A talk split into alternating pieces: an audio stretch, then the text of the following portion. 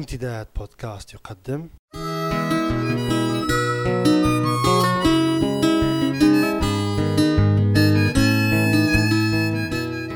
رسالة من لندن. مع جمعة بوكليب.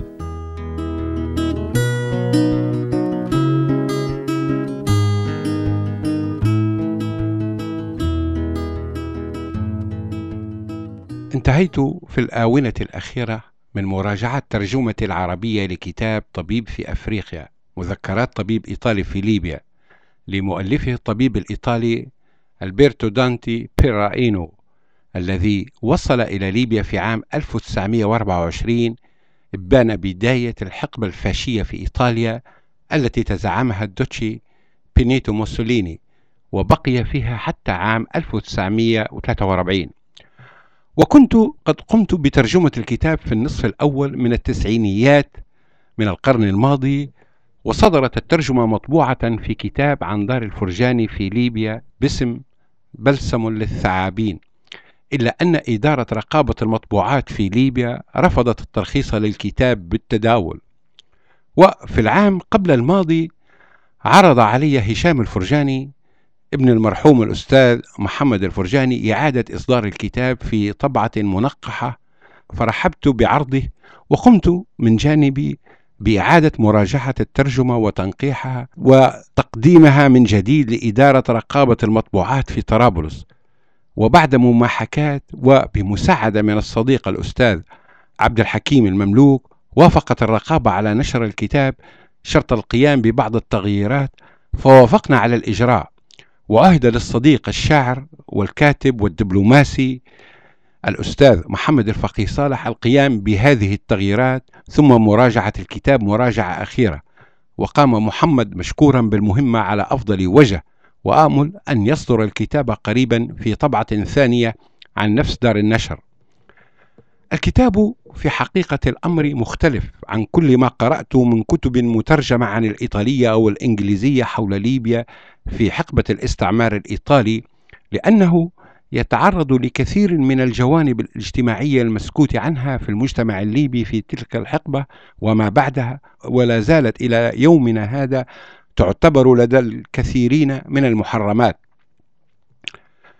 إلى جانب ذلك فإن الكتاب كتب بأسلوب أدبي راق وهو أيضا ممتع وطريف ومليء بالحكايات التي تشد القارئ.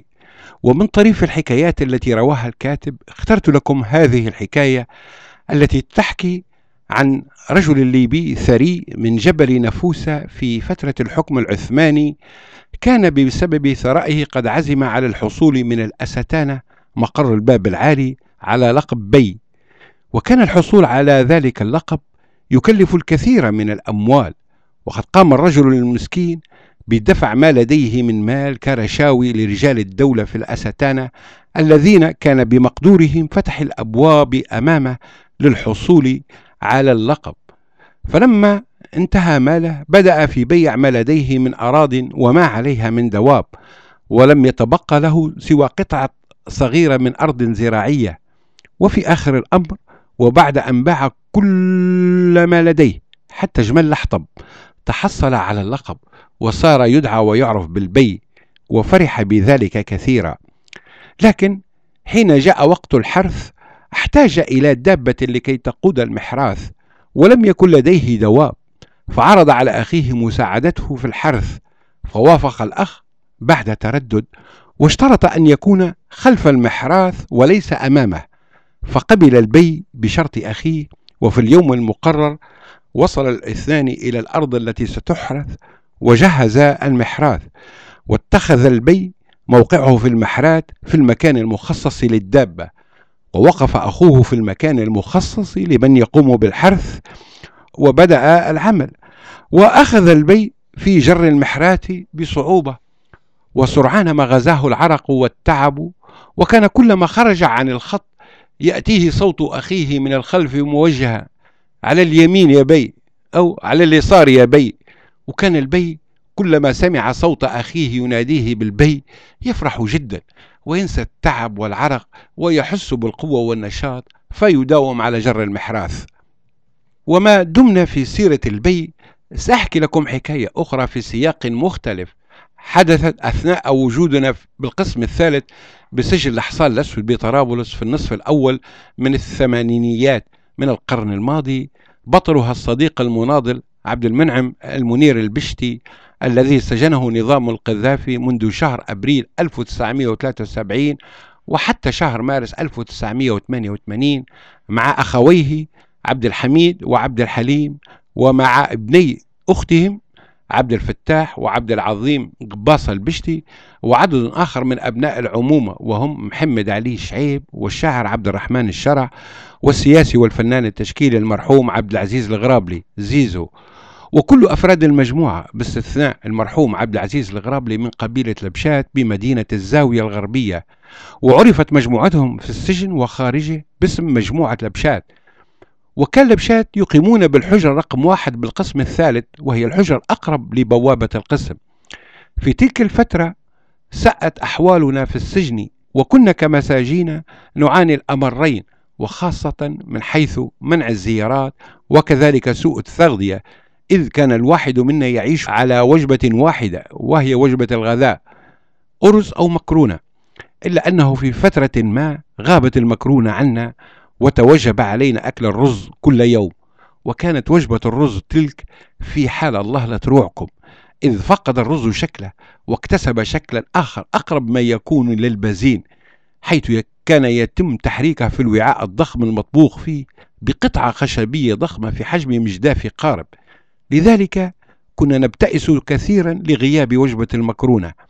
وكان عبد المنعم البشتي الله يصبحه ويمسيه بالخير كلما سمعنا صوت عربة الغذاء قادمة يهرع جريا إلى بوابة القسم ويتلصص من شق بها على محتوى عربة الطعام. وكنا جميعا في انتظار ما سينقله لنا من أخبار. فمثلا كنا نعرف من خلال نظرة عبد المنعم حينما يقفل راجعا عن الشق ما إذا كان الغذاء رز زي العادة أو مكرونة. فإذا كان الغذاء رز التفت بوجهه نحونا جميعا ممتعض أسارير الوجه وهذا يتم في غالب الأحيان. أما إذا كان الغذاء مكرونة فإنه يلتفت نحونا مشرق الأسارير وصارخا بصوت منسوج من فرح وبهجة. مكرونة يا بي. في شهر مارس عام 1988 خرج لبشات ضمن غيره من السجناء من السجن الصغير المسمى سجن بوسليم السيء الصيت.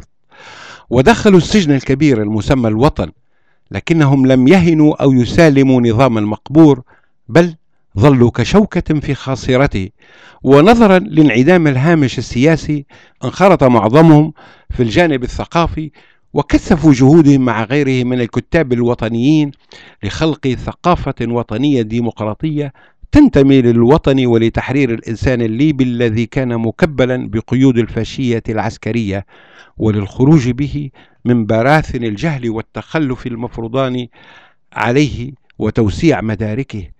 وحين قامت ثورة 17 فبراير المجيدة كان الأبشات في مقدمة صفوف الثوار هم وأولادهم في ميدان الزاوية. وسمعت أن عبد المنعم البشتي كان يصول ويجول في الميدان يشجع المقاتلين الشباب ويقدم لهم الطعام والشراب. لكن حين سقطت الزاوية تم القبض على عبد العظيم البشتي ووضع في السجن وظل أخوه عبد الفتاح مختفيا عن الأنظار. ولم يعودا إلى زوجاتهما وأولادهما وأهاليهما إلا عقب نجاح الثورة في تحرير مدينة الزاوية ومن بعدها طرابلس وغيرها من المدن. هذه الأيام تستعد ليبيا من أقصاها إلى أقصاها لانتخاب المؤتمر الوطني العام. وترشح كل من الطهر قباص البشتي وشقيقة عبد العظيم قباص البشتي ليمثل مدينة الزاوية في المؤتمر الوطني العام ونتمنى لهم التوفيق والنجاح في سعيهما الوطني.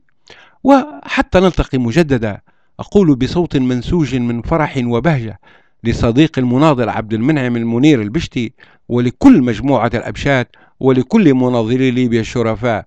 انتخابات يا بي!